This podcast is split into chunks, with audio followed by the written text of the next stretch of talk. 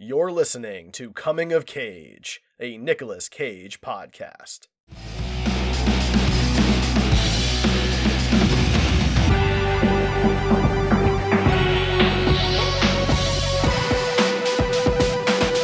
Hey, everybody, welcome back to the Coming of Cage podcast. I am your host, Derek. I've got my buddy Ryan here with me. Hi, Hi, how you doing, buddy? I'm doing well. How are you? I'm good. I'm good. I don't know that we've ever recorded a podcast on a Friday before, but hey, what are you going to do? You know, that's the benefit of not doing it live. That's true. That's true. That is convenient.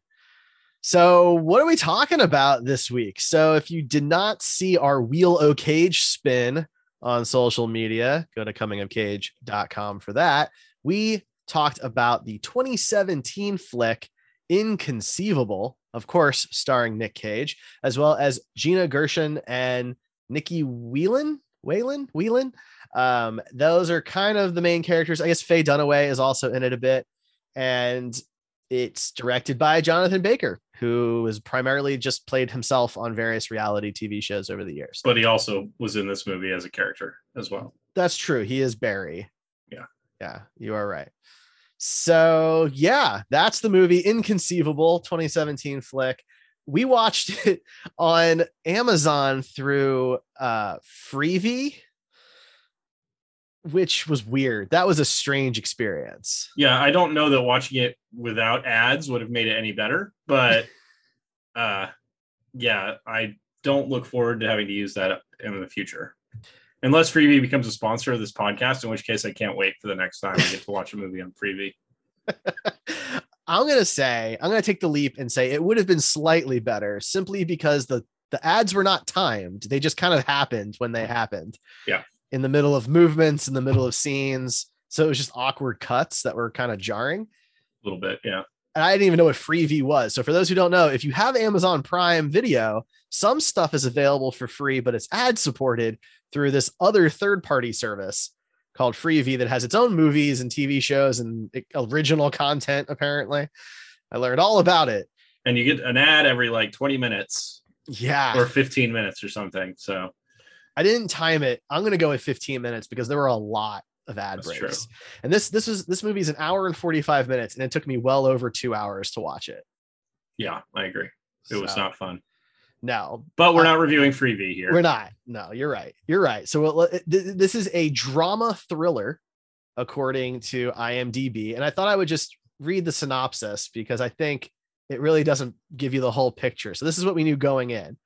A mother looks to escape her abusive past by moving to a new town where she befriends another mother who grows suspicious of her. That did not prepare me for this movie, Ryan. Mm, yeah, I think that's a little underselling it a little bit. and like not in a good way. this movie, man, I mean, pardon my language. This movie was fucked up. This was a fucked up movie. Ye- I mean, I don't know if fucked up. I mean, yes, there was some fucked up stuff that happened in it, but also it was just a bad movie. I think that would be my first descriptor. It would just be bad. I mean, I don't disagree with that. I don't disagree with it being bad. This was a this was strange. This movie was both um really stressful, but also like went on forever at the same time. Yeah, Which they they they made it. They extended it out to try and like deepen these characters, but none of them ever felt like deeper than a kiddie pool. Yeah, so let's just dive right in the, the general premise here. So Gina's character, Angela, and Nick's character, Brian, are married and they're extremely wealthy doctors who live in a huge mansion with a guest house that looks to be at least the size of my regular house and you know, big in-ground pool, the whole nine. They're very, very rich. Um, and Angela's on um leave. I mean, I guess like they didn't really say maternity leave because she went through some drug issues and stuff like that, but she's on leave. She's not working right now. And this Katie character, played by Nicky Whelan, she shows up and they befriend her so fast. Yes. I, I wanted to just if if you watch some of our other episodes of this show or listen to some of our episodes of the show, you know that on some of these movies I've gone to the liberty of taking a lot of notes Yes. about my thoughts throughout the movie, so I definitely have thoughts on basically everything that happens in this movie because uh yeah, this is we've only done like four episodes or something, but this is this is my longest list so far. This is number four. This Yeah. is number four. So where what's your first note? Let's start there. What's your my first note is no helmet question mark for Nick Cage? because 'Cause right out of the gate Nick Cage they make they make a point to show him on this motorcycle that I'm I think maybe is is something that they thought people would think is cool. I don't know. It just looked like a old person motorcycle to me. It was but, a uh, Harley. Yeah, but that's an old person motorcycle. Ooh. Harley, Harley Davidson's going out of business or not going out of business. They're not doing well right now. They haven't for a while.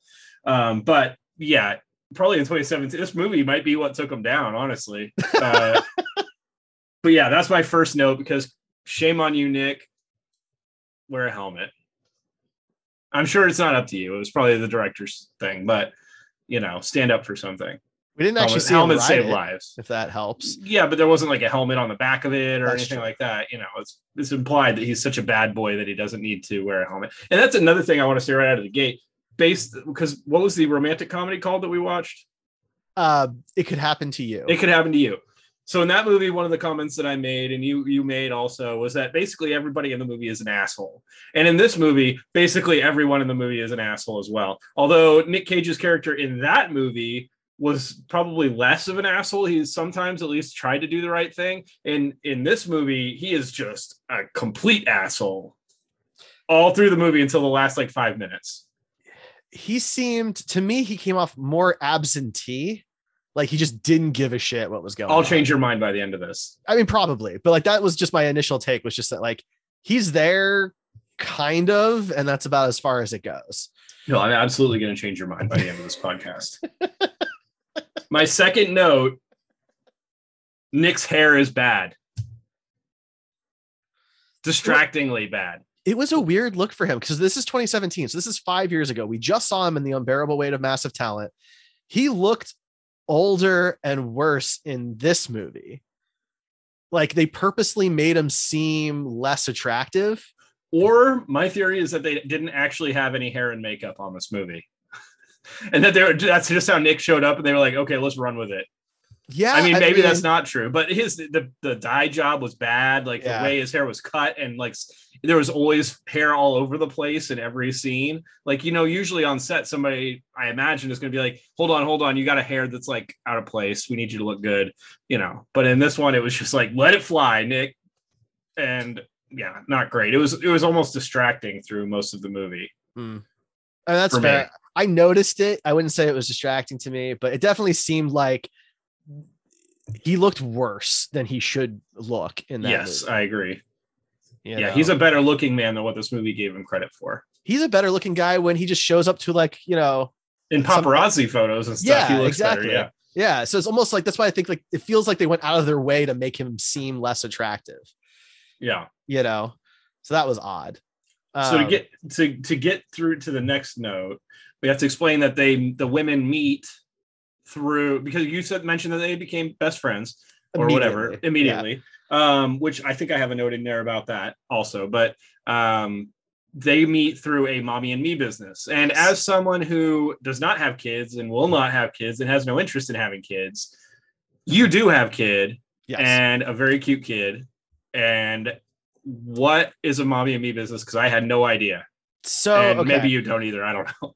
so just real quick movie wise this introduces the character linda played by natalie eva marie she's done a bunch of tv but this was her first film um, and she is the one who owns this business so things are a little different for my wife and i because we had our kid during covid our first kid during covid and uh, we're being very careful about all of that so we're not doing a lot of social things but a mommy and me group is really an opportunity for parents of kids to meet other parents of kids in a similar age bracket. So their kids have playmates, the adults can kind of help take turns and do activities together and chaperone and things like that.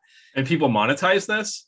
It can be done if you were going to do like a matchmaking thing. Now it's important to note that this that the the Brian and Angela couple here is insanely wealthy. They are very very rich. Yeah. My wife and I would never pay for a service like that for twofold. First, we have a lot of friends who have kids in the same age bracket as my kid. So we're going to want to hang out with our friends as much as we can. and we don't have that kind of exposable income. You know, like income. Yeah. Yes. Like we had to have a conversation about joining the zoo because of the cost of that. Right. So, like, this isn't a business for people like me. And I would imagine if you had kids, probably people like you too. I just don't think we would spend the money on that. But if you're, if you got enough money, people have services for everything. So how do you think uh, the uh, the blonde lady, the blonde, the, the Katie. Katie, Yeah. how do you think that she could afford this? Because she is not wealthy. She's on the run and has a business doing something carpentry or something. She says something random in the beginning of the movie. Yeah, so she's doing like construction, like basic Construction construction, work, and yeah. like painting and stuff like that. Um, here was my take on that. It's not explained in the movie, which is always a problem for me. Yeah, like I, I shouldn't have to come up with ways to make the movie work. But my first thought was, this woman has killed at least three people and tried to kill another. I assume she has no problem stealing shit. She, she did steal the necklace Right. off of a dead woman that she just killed. So I assume she's just stolen money over the years. Okay. And and by the way, I mean, it it's seems like her crimes were mostly in a like they were they were for a specific reason and they weren't to like get her ahead. well, that's true. They were to give retribution to people that she deemed had wronged her in some way. absolutely. I just don't think it's inconsistent for her to also have grabbed some cash from those people she deemed didn't deserve to live. Fair enough. You know, and it, but it is also important to note that Katie and Linda are in a re- romantic relationship together. And that's But at this point, we don't know that. Yeah. We don't know that yet, but that could be an explanation that maybe Katie's not paying for the service. Right. She's just getting it, you know, free from Right. her friend. And Linda's it felt like Linda was also starting out this business. She was kind of new. It was like a side business on top of her. It sounded like she had like a fitness type thing. yeah, which they never really explore either, but So I'm assuming that she just did this for Katie as a favor. Fair enough. Yeah, that's that's a, that that is a fair explanation. I mean, I don't really love it, but I'll take it. Yeah. Yeah. Okay. So then after they meet for the very first time, she they get invited over to dinner. Yes. right at the very rich house and so the first thing that struck me about this is that there's a table in the middle of the backyard for no reason and that's where they have this dinner Yeah. So they they they put the table there for the dinner. That's but like- it's no they eat there like multiple times though i don't the, throughout the movie it's not just this one time Hmm, i feel like that okay. table lives there Okay. and for some reason they just have a random ass table in the middle of their backyard where they sometimes have dinner parties at it just seems very weird the people that i hang out with would not necessarily have a table in the middle of their backyard for any reason I'm going to assume that that is explained by it just looked nice when they were filming it. yes absolutely but it's we have to take it in the context of what's presented to us and yeah. Yeah. it just seems like an over like to to flaunt their wealth even more yeah. Yeah. I think I think that was kind of the key though, was to really stretch out that wealth. I mean, right that's why which like in the end didn't really matter that much so like it wasn't that important to the story um, except for the like being able to pay her to be a surrogate or whatever, which we'll get to. But that's the Well- only time where it ever really comes into play.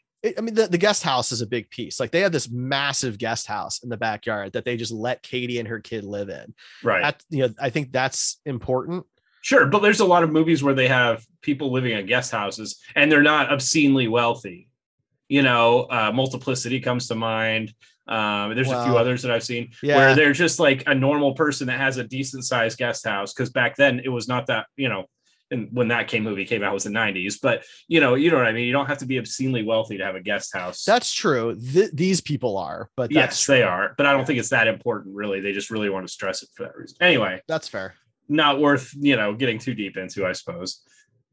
My next note was at the end of this dinner, which this this is explained later, but in the moment it seemed very weird. So Linda was the the bodybuilder woman, Yes. right? Yes. and then Katie, uh, th- Linda like goes over to Katie and just like whispers in her ear, "Walk me out," and then they just walk out together, and there's nothing. Like it just cuts, yeah. and it, it seemed like the setup for something, and there was nothing there. Obviously, you find out later that they're a couple, and so that kind of goes back to that. But I still expected that there seemed to be something cut from there that because th- th- even in the con- once you learn that they're a couple, that doesn't still seem like something they needed to show at that point. that whole conversation, that whole scene is super awkward though. Like, because they're trying to show that Donna, Brian's mother, uh, who's played by Faye Dunaway, that she's like this mean, cranky person. And so Yeah. they really overdo it. Like, she is just like very prodding and very rude. And it's just a very awkward meal. And, you know, the the other guy, Barry's just sitting there. He has nothing to add to the conversation or to the scene in any respect. I guess is he supposed to be Brian's brother? Okay, that's in my notes too. I guess Somewhere. because Jonathan Baker just wanted an excuse to be on screen, I think, and that's fine. Directors can do that. Oh yeah, okay. I have it right here. Who is the random guy at holiday dinners and in family pictures? Because he doesn't do anything until the very end of the movie, and even then, you he doesn't really do that much.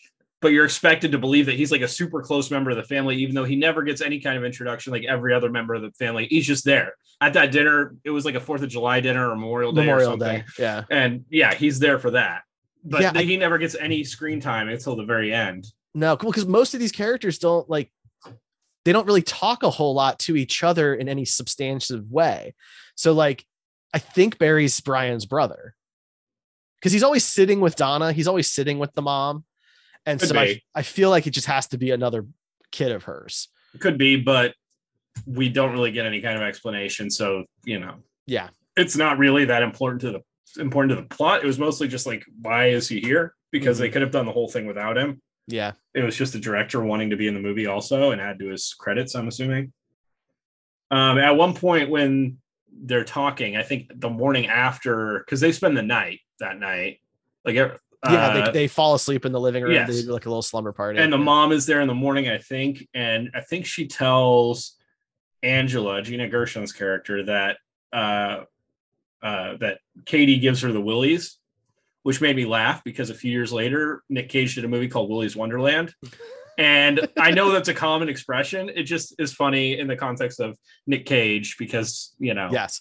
So it's it's Donna who says that. So Oh, Nick, okay. Brian Brian's mom, Nick Cage's character's mom says that. And so yeah, so in this scene that the kids have a little slumber party. There's only two kids. Linda doesn't have a kid in this. So there's just the two kids, the three women, they fall asleep in the living room and Brian comes home from work at some like crazy hour and then basically they're woken up to their kids screaming bloody murder but they're just having fun in the kitchen.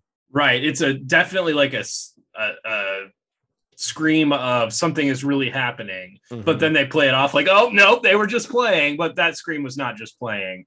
no. You know what I mean? it's like the uh, it's like the equivalent of a jump scare, right? Yes. Like there's just like the scream and then it's nothing. yeah, You know, exactly. which I don't like that as a I hate it too. personally. So one thing we didn't really cover, we did say that these two people are very rich, Yes. um, but that is because they are both doctors. Yes. Um, but that the wife, Gina Gershon's character, uh, she doesn't work anymore because of some complications that she had with pregnancy and things like that. She also has a pill addiction that Right. they reference a lot of times and becomes a plot point later. Um, my my big gripe with like the entire plot is that she's wanting to go back to work. There is no place that would hire a doctor that had a, a well-known, well-documented pill addiction to work again around pills.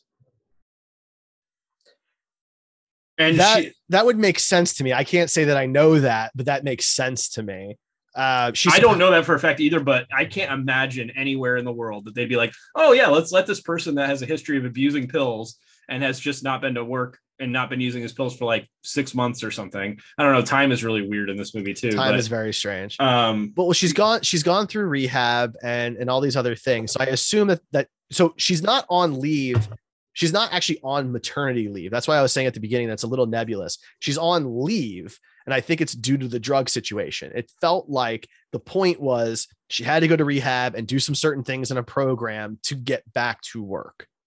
Is what that seemed like. Now, maybe there is some type of process that people are willing to you know accept people back f- from if they go through certain rehab steps i don't really know if you have house if you base anything off of the tv show house i mean he was he was addicted to pills the entire show that was the whole premise and you know Sure. Uh, yeah, but I think that show's well known for not being a realistic take on medicine in any way. But I will say that if you have any addicts in your life, and most people do have an addict in their life of some kind, that one of the big things about addiction is that once you're an addict, you're always an addict, and that it's an everyday struggle to not give in to that addiction. And that's kind of more serious than this thing that we're trying to do. But in the context of the movie Yeah. um, putting somebody that has a known pill addiction uh, into a hospital again or a, or a doctor's office would be like making an alcoholic a bartender. Mhm. you know what i mean? And th- that didn't work for me at all. It didn't make any sense that they would let her back to work or that she would even want to go back to that temptation constantly. Um but you know maybe that was just me. I found that to be a huge like plot hole essentially in the movie. Mhm. for but you know maybe it bothers maybe it bothers you less and i don't it it wasn't I, I it's not that it didn't bother me. It's just there are so many more ridiculous things that i think That's it just true. got overshadowed that's true. in the movie. Um you know for example i'm jumping ahead a little bit here but it kind of ties into that where katie drugs her right? Yeah. But this this woman angela's a doctor she's been a doctor for a long time. I think they say i think it was like 20 years or something like that. She's she's a she knows what she's doing. And here she is clearly not feeling right. She doesn't know she's been drugged but she has been a drug addict. But then she's going to And- continue driving around everywhere? She she- first when she gets in the car she already isn't feeling great. And she conti- she decides to drive. Then she literally passes out while driving is lucky to not kill anybody or get pulled over or anything and then drives home and she Yeah. clearly isn't over it yet like that to me is like insane poor judgment I did have a note about that. How did or did she pull over when drugged? Because it never No. shows her pulling over. It looks like she just passes out in the middle of the street. Yeah. But Mhm. she had the car turned off because it shows her turning the car back on when she comes to, and she had her seatbelt off.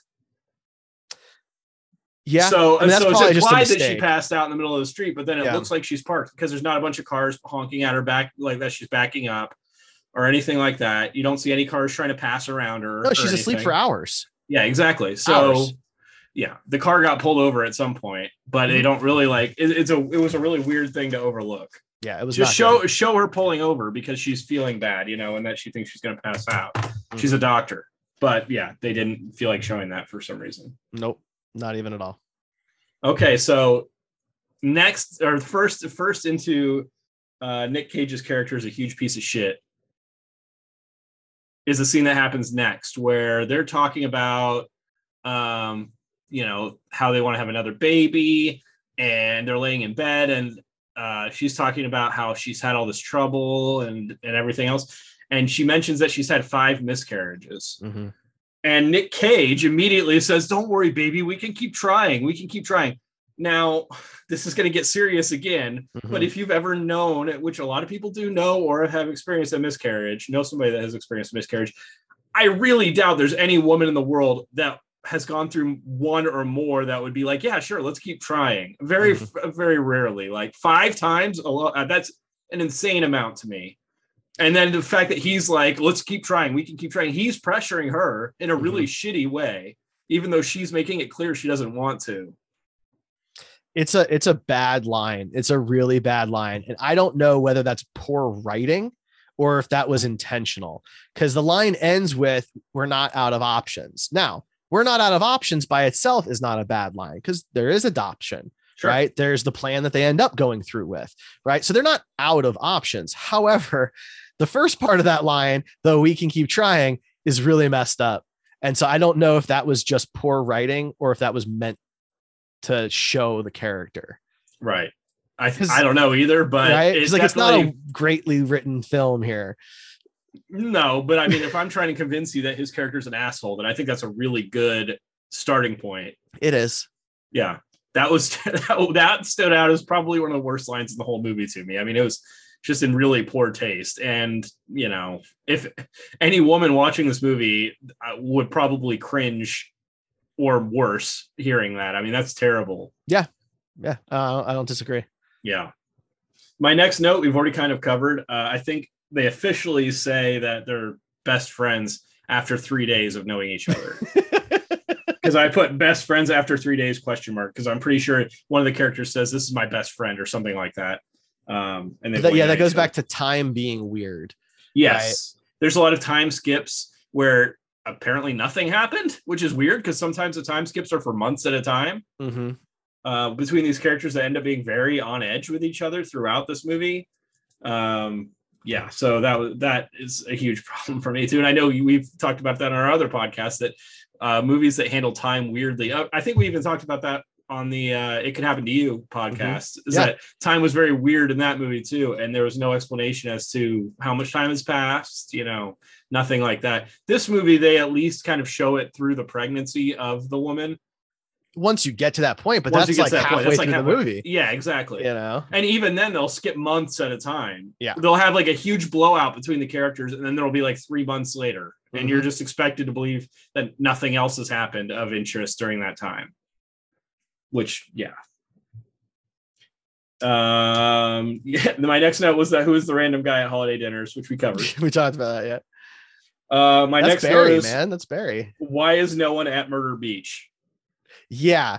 So that bothered me a lot. So Linda is training for, I believe it's a triathlon, and she's running up the beach. And I guess, you know, because next she's going to do the water portion of the triathlon. And Katie is supposed to meet her for breakfast. And this is when Katie finds out that she's supposed that Linda was picked to be the surrogate Right. for the for the rich yeah doctors and the whole thing the timing of it doesn't really make a lot of sense. I'm not a triathlon person. Maybe i don't understand how long it takes to to to do one and swim all of that distance but katie's just supposed to like sit there on the beach and then they're gonna go have breakfast as soon as linda's done with like swimming 10 miles or whatever it is. Uh, that in itself was weird but then yeah so so linda comes back and katie's been standing in the water for however long linda's been gone in her underwear. She's not like in a swimsuit or anything and right. nobody's noticing this. there's woman, nobody there like freezing to death in the water here. there's Uh, no one there The nobody beach is there. There's completely empty it's not that completely no one is noticing it's just that there's literally nobody there Right. Yeah. for whatever reason For whatever reason, and then Katie knocks out Linda with a uh, uh, dumbbell and drowns her. yeah i mean Um, potentially not even just knocking her out potentially that could have been what really killed her and then the drowning was like finishing it off but yeah there was possibly. some serious yeah. brain trauma in there yeah I, that whole thing just really that that felt a bit much for me at that particular point. point and i guess it's because we don't really know everything about katie yet and it builds up it just continues to get worse as the movie progresses yeah but that just felt so out of left field to me it just it really caught me off guard i was not expecting that Uh, I mean, I was pretty early on in that scene. I mean, it, it definitely was like a setup. They're giving they were giving that character too much development. Uh, you know, a lot of times it's pretty easy to pick when a character is going to die when that character starts to get a lot of character development in a specific scene. Like they're either going to die in that scene or the next scene in a movie like this. I guess I wasn't expecting, I guess I wasn't really expecting her to kill anybody because the movie didn't seem to be pitched that way. You Well, know, because okay, like we, so- I, we, I guess we kind of skipped like Katie's origin story. yeah here. the very beginning of the story they show katie uh, holding a baby and running out of house and it, it's made to look like she's escaping a bad marriage or something like that an abusive marriage it shows this guy randomly come into a, to this house and start choking her and telling her not to leave or something along those lines and then she stabs him in the gut and kills him Mhm. um, and it's made to impl- or it's made to look like she's in fact running away from an abusive marriage when in fact she murdered him to steal the baby and she had just gotten done murdering his wife or girlfriend or whatever the situation may have been up in the bathtub right before that to Right. steal this baby and so i mean i kind of had some suspicions even in the very beginning that that like i was going to put that in my notes if it wasn't explained by the end of the movie that it was weird that we were just expected to believe that this woman uh, did nothing wrong and was trying to escape this guy when there was no context given on either side. Um, but obviously, they did that on purpose, you know, because later it's revealed that she killed the mom upstairs and then the dad and was stealing their baby, who was actually her baby. But yeah, kind of convoluted. We'll get to that part. But yes, so so that's when it's first like revealed fully to the audience that mm, this woman's a little more. I mean, it's kind of implied that she has some crazy shit going on. Like she's a she like puts these contact lenses in, which is supposed to be a big moment, and like yeah, but that's supposed to be hair, because she's on the run is the idea, right? That she, you know, some some women's help group has put her and her kid kind of in a you know not a witness protection program, but just like helping them hide and get away from you know the abuser is basically what they're doing. So I, that was that didn't really set off any alarms for me. Um, I guess I was just you know giving her the benefit of the doubt based on the pitch of the movie. I didn't really look any more into it. Yeah. No, I I mean maybe I'm an asshole for looking more into it, but yeah, I did I didn't really buy in right away. Hmm. Um and that suspicion obviously was revealed to be truth later. Um my next note after Murder Beach uh was the doctor at this point actually I have a, I I didn't write this in my notes, but I do want to talk about something. Um this director really has a focus on women's bodies Yes. big time. He makes it very clear that he wants very specific parts of women's anatomy out and about center frame a lot of the time. Mhm. Uh, I mean, one of the first early scenes we get with Katie at the house is uh, as a topless scene where she's in the pool. I've been waiting for a time to bring that up. That was the most unnecessary scene. Gratuitous, yeah. Like it I I, It's, I, I, think it's made to imply that Nick Cage is like thinking about cheating or something because they kind of bring that up a few times. well, it's supposed to set up when Angela catches Katie with another person having Right. sex in the guest house. We're supposed to be with Angela, like, oh no, it's Brian, right? But the way it's handled, so Nicky comes out of the guest house, which is right next to the pool. She takes off like a oversized shirt that she has from somewhere, Yeah. uh, even though she's not with a guy that would own that shirt, but whatever. Um, and she's topless Yeah. and she starts swimming in this pool and in uh, essentially a stranger's home. She's just moved in at this point. She Yeah. has just moved into the house. She barely knows these people. She's swimming topless in their pool. Oh, out in the open, they have a kid. You know, Yeah. the, the, the property doesn't appear to be fenced off in any kind of way. she has a kid too. Oh, well, yeah, she has a kid too, and she's just swimming there topless. And Nick, like, kind of looks at her, sort of, but I couldn't tell if that was like an uncomfortable, like, what the hell's going on. I mean, if it was uncomfortable, I think he would have left. I mean, he was there for a little while. he was there long enough for me to question it, but not there too long for it to be obvious. Well, it doesn't show him walking away, so you don't really know. Oh, I thought it did. Okay, I don't think it does. I thought he walked back in the house, Maybe he did. I don't know. I didn't. Honestly, this movie but is a bad memory for me at this point. it was a really completely unnecessary and odd scene.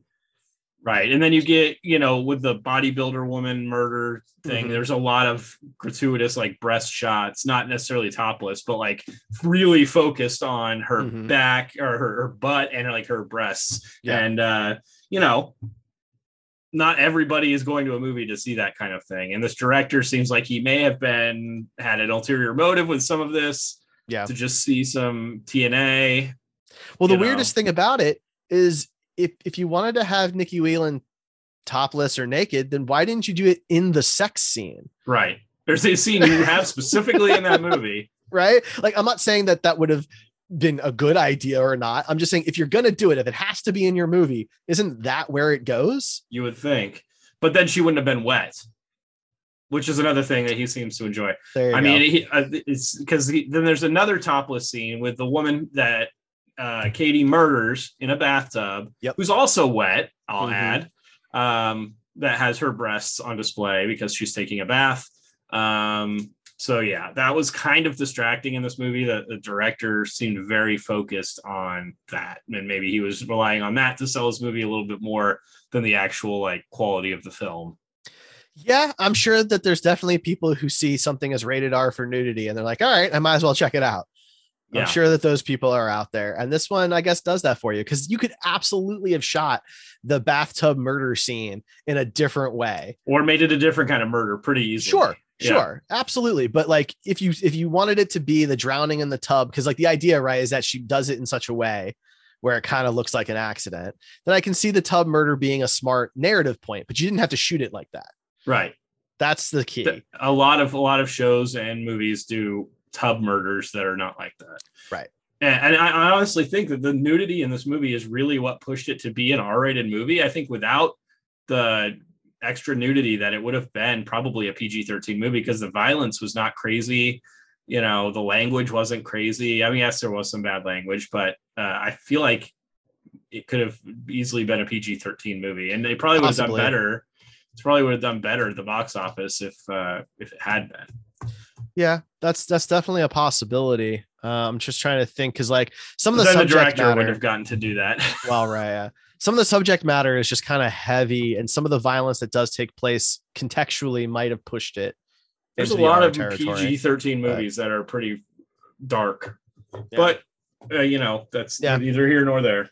Uh, my next note is after uh, Katie has the surrogate or gets you know pregnant with the surrogate baby or however that's I don't even know how phrasing works with that kind of thing. Um, but the doctor is doing an exam on her, Mhm, and he's down in there mhm. in the trenches, so to speak. And he says, looking good at least three times. Mhm. If I was a to go to the doctor and he was inspecting my genitalia and he said looking good three times, I would be really worried about p- that I picked the right doctor for this. I mean, that's fair. That that's certainly fair. That whole bit was pretty crazy. Um, because it also ties into like what it ties into the genesis of the whole story that she went through some kind of procedure where she was donating eggs and something went wrong in that procedure Where where she got an infection or something. and those were the last three eggs she could donate. Now, look, I, I, I don't have any idea what goes into those types of procedures, so I don't really know how realistic that scenario is. But I don't feel like the movie did a good enough job of selling me on the realistic aspects of that happening. It felt kind of crazy. And like maybe that's where her money came from, then actually. Maybe that makes sense. Maybe she sued malpractice, and that's why she has money. Could be. I mean, maybe that that that would help make more sense of it, right? Because like, how could they do that to her? Have that be a realistic scenario? They do that to her, and then she ends up poor out in a motel. Like that just seems insane to me. And you know, there's horrible people in the world, so I guess it's certainly possible.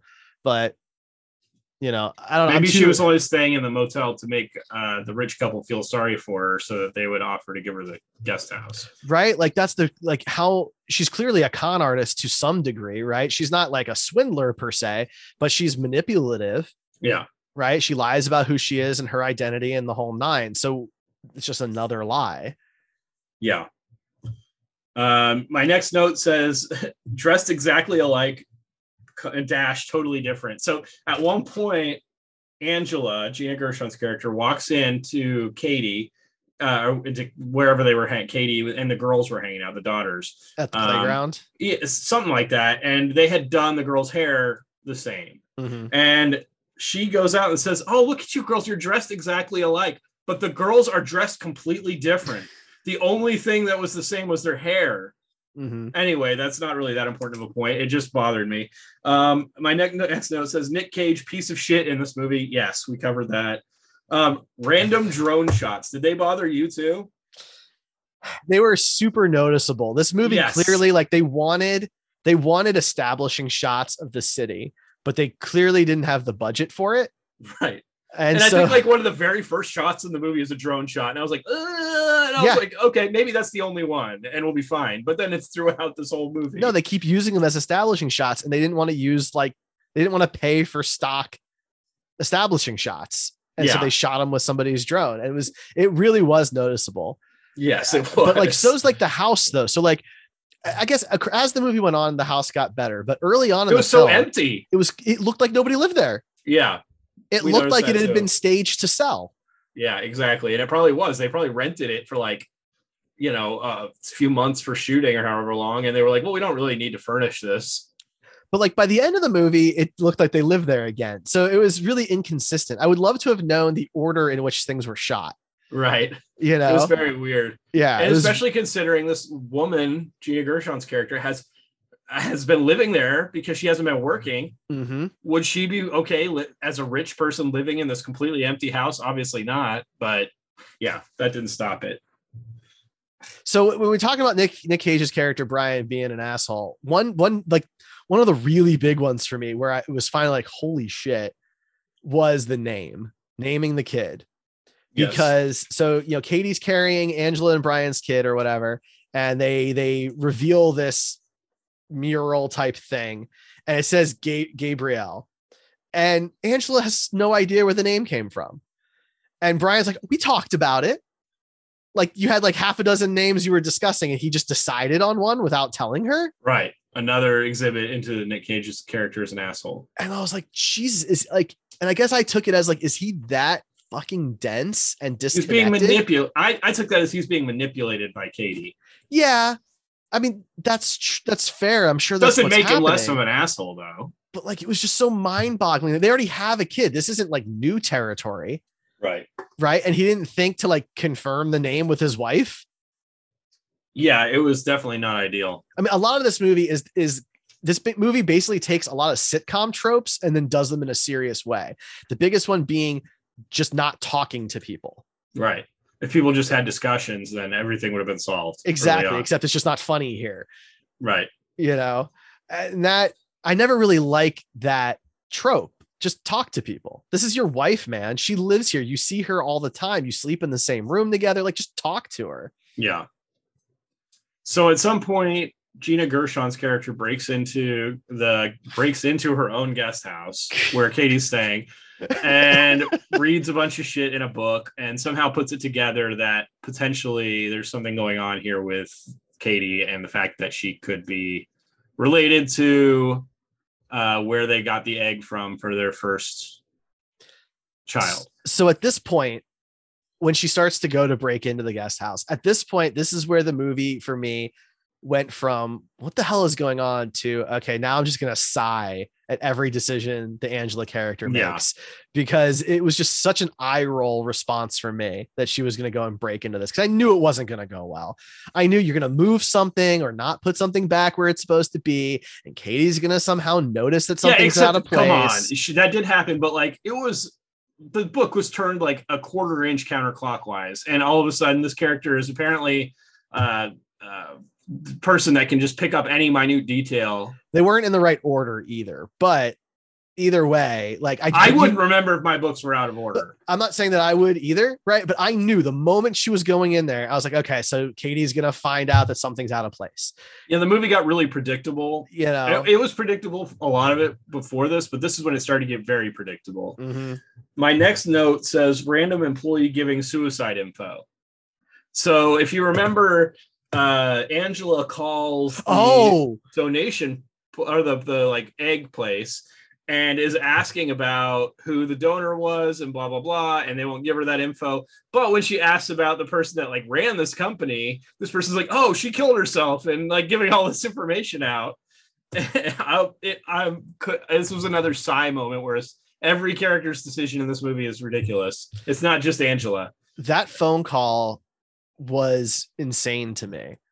Um like i get that the movie wants to imply that katie killed monica wheeler. I get that. And it's in it's in context with the character by the end of the film. So i have no problem believing that the katie character killed her. I have no problem believing that. But that conversation was nuts. Yeah nobody would give out that kind of information. Even if you were okay with saying the official cause of death that's still that's where the conversation ends even if you Yeah. get that far you're not going to then contradict you don't even know who you're talking to yeah it could have been So a newspaper trying to like come up with like a hit piece or something Yeah, and no she was idea. giving like this conspiracy theory that there was ruled a suicide, but that this lady was so happy and loved life and would never kill herself. Like, okay, and by the way this also introduces a very common villain trope where if villains were ju- like these villains are all brilliant except like also kind of dumb at the same time. So katie is an artist. And rather than come up with a new idea for each mural she just repaints the same one over and Over over, and over. again tying her to each situation one at a time. Like, yeah, come on. You're So telling me she she's smart enough to manipulate and get past all of these people and get all of her kids all of her eggs back? She's she's that smart she's that deceptive but she can't just paint a different picture yeah. My next note says this is well, this is going to be Exhibit C, and this is just the ones we're talking about. There's more examples in the movie, but I just I picked out the big ones. Nick Cage let a pregnant mom go talk to a mentally unstable woman alone while he drank. yeah mhm, mhm. So when when this whole thing, there's like a party and there's a big blow up at this party between the the uh, Angela who just got drugged and uh, Katie who's throwing a surprise baby shower for her, and uh, they have a blow up fight, and uh, everybody leaves at Nick Cage's direction, and they the women start yelling at each other. One of them walks off, and then the other one, I think Angela, gets into like an argument with Nick Cage, and they and he starts pouring himself a drink. She goes off and says, "I'm going to go talk to her." Maybe it was the other way around. Either way, way it's fine. Either way, uh, Nick Cage just starts drinking like a scotch. Yeah. And lets these two women that hate each other go into the kitchen and have a conversation. Big surprise, one of them stabs the other one. Okay, so so let's let's not go too fast. So Nick Cage here, like this is this is what helped uh, kind of solidify the idea. Like he's just a total absentee human being here. He just doesn't give a shit what's going on. She ruined his day. He's gonna go drink in the other room. What whatever the fuck happens. And that was just like all right whatever. And then yeah they, they cut to the kitchen. Angela's in there. Katie comes in and angela's response is to pull a steak knife on the woman carrying her unborn child. Yeah. Or a unborn child. Doesn't even really matter at this point. You're pulling a steak knife on a pregnant woman. And like don't get me wrong Katie's a bad person. She did drug Angela. We have there's no qualms there. Okay. But like you pulled a steak knife on a clearly like third trimester pregnant woman. But Katie's not to be outdone. She's gonna stab herself with that knife. Right. And then like pull a fight club and just beat the shit out of herself. Now, that was completely unbelievable to me. After everything else going on in this movie, that was one of the most unbelievable parts because the whole premise is Katie is so hell bent on getting her babies back, on protecting her babies, on giving them the life they deserve, and tr- and sh- you know, get, teaching these other women a lesson for not you know sacrificing for their children. But she's willing to risk literally stabbing her unborn kid. Yeah, that's what I my next note was how did the knife miss the baby? Because I mean, she's not a doctor. That uh, Angela is a doctor. Right. But Katie is Katie not is a not a doctor. She I don't feel like in the heat of the moment would have the forethought to like be like, oh, well, if, if it's just over here, then it's gonna miss the baby. She's also she's not an assassin, right? right. She's murdered some people, but she's not a trained assassin. No, here. she doesn't have any fighting. The risk know, would be through the skill. roof. Yeah. I just I don't believe that she would have risked the baby in that scenario like that. I just don't. I, I that completely disconnected. Yeah. Yeah, my next note is predictable with an exclamation point because it's very predictable. I guess to me, it just seemed so outlandish that I didn't even consider it. I, I mean, as soon as the knife came out, I knew exactly what was going to happen. I don't know how this stuff didn't like you didn't see it. You're smarter I, than I am because I thought I it was like you should have seen it a mile away. I guess I thought it was going to go a different direction. I really, I thought Angela was going to get locked up. I really thought that we were going to end the opposite way. I thought wow. Katie was, I, thought I thought Katie was going to get away with it. The way the movie was going, I thought we were going to get like the not happy ending. No, that would have been too creative for this movie. I guess I gave it. I guess I gave it too much credit, but that's where I thought they were going. I thought that they were really going to do the non-happy ending. Yeah. Well, then okay. So at this point, it's revealed that well, they go to the hospital, and somewhere in here, Angela had given Barry, who it turns out is like a forensic scientist of some kind, uh, the some uh, drink glass DNA, yeah, that had DNA on him, and he wanted they wanted him to test the DNA for the kid and and the uh, and Katie to find out if they were related, which is what she suspected a lot of this time. And so while uh, Angela's, you know, whoever's dead, they, they make it seem like she's dead. Uh, well, see, and that exchange makes no sense. Yeah. Right. So the doctor comes out to just Nick Cage's character Brian and another doctor and says, "I'm sorry, Brian." Yes, with no context given. No context given. We cut away.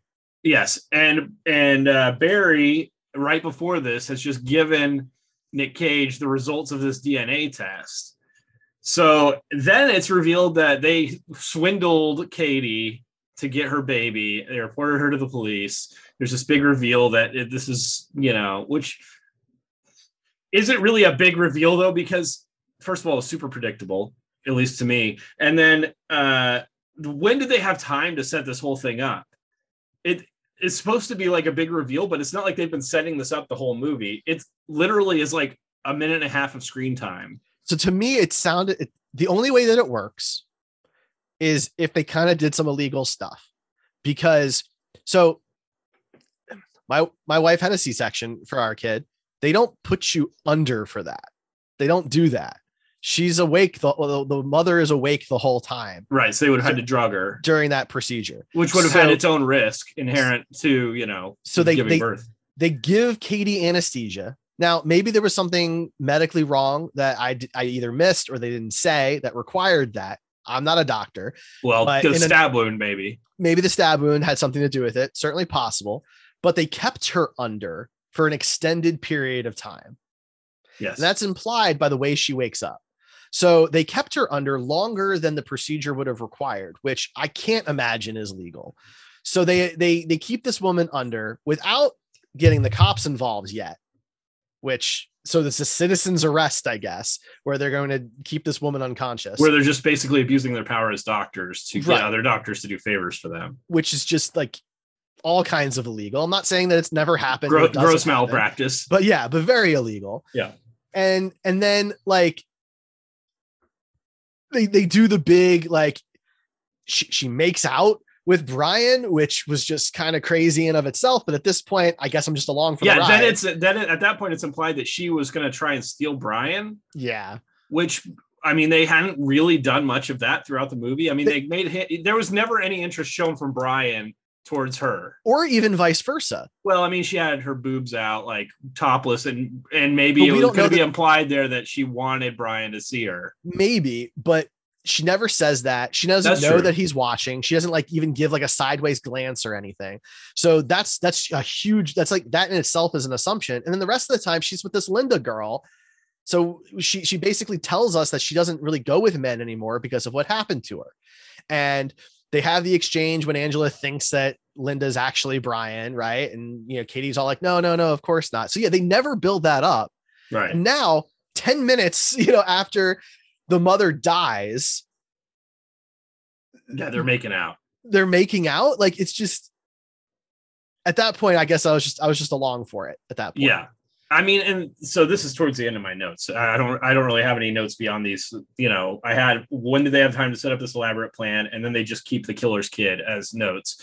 So like, not only did the cops come and set this up, but then the cops were like, "Sure, you can just have this kid." That is not how that would have gone in real life. I It- even if it's a surrogate situation, that kid would have been like a proper city or state Well, property or something like that. So here's where that gets complicated. So, you know, Katie's the surrogate. No, when the agreement was made and everything like that, that was a donated egg. So from like it it gets it can get really complicated from a contractual perspective, right? And the movie brings that up that like if Angela shows herself to be unstable or back on drugs and things like that, Katie can like cancel the contract and keep the kid basically. Yeah. Maybe it works the other way around.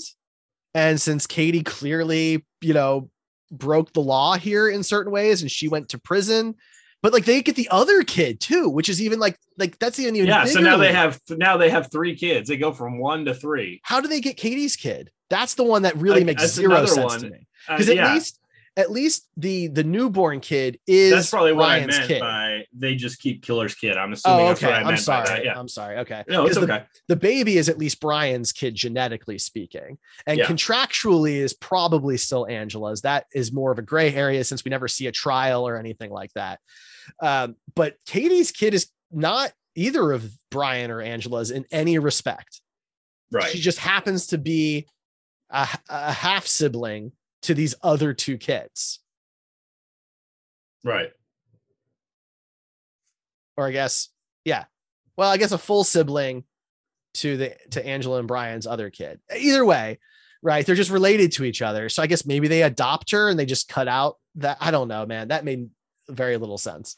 yeah the whole thing was very weird But like the, the scene where they go to like the baby nursery and stuff, and Nick has his big moment, right? The reason he was probably signed on for this movie is this big moment.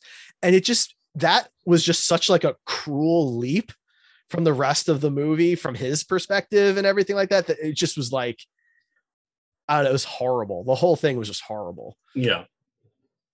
Yeah, no, I agree. I think that uh, that this I think is our longest episode so far, which shows how much we did not like this movie.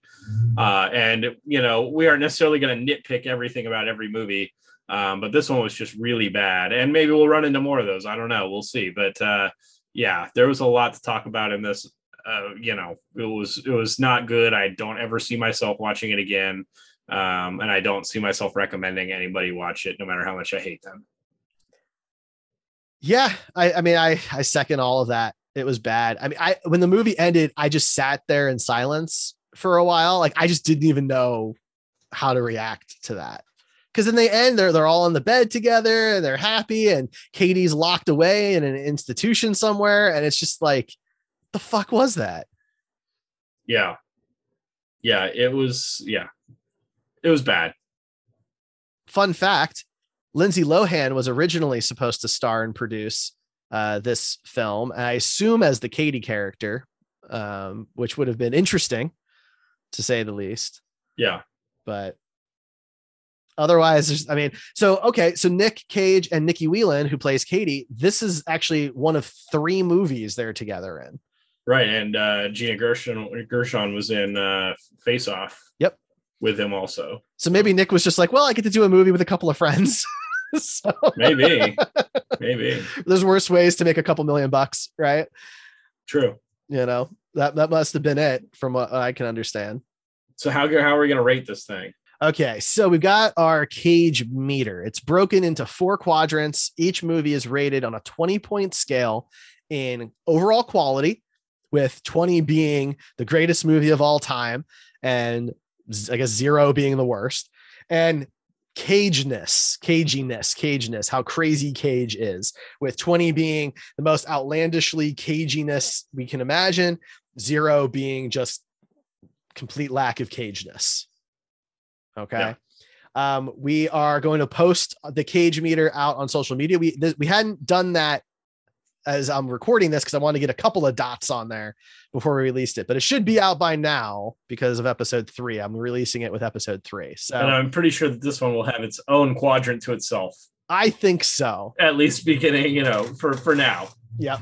I definitely think so. So, with that in mind, Ryan, what do you think the quality of this movie is from zero to 20?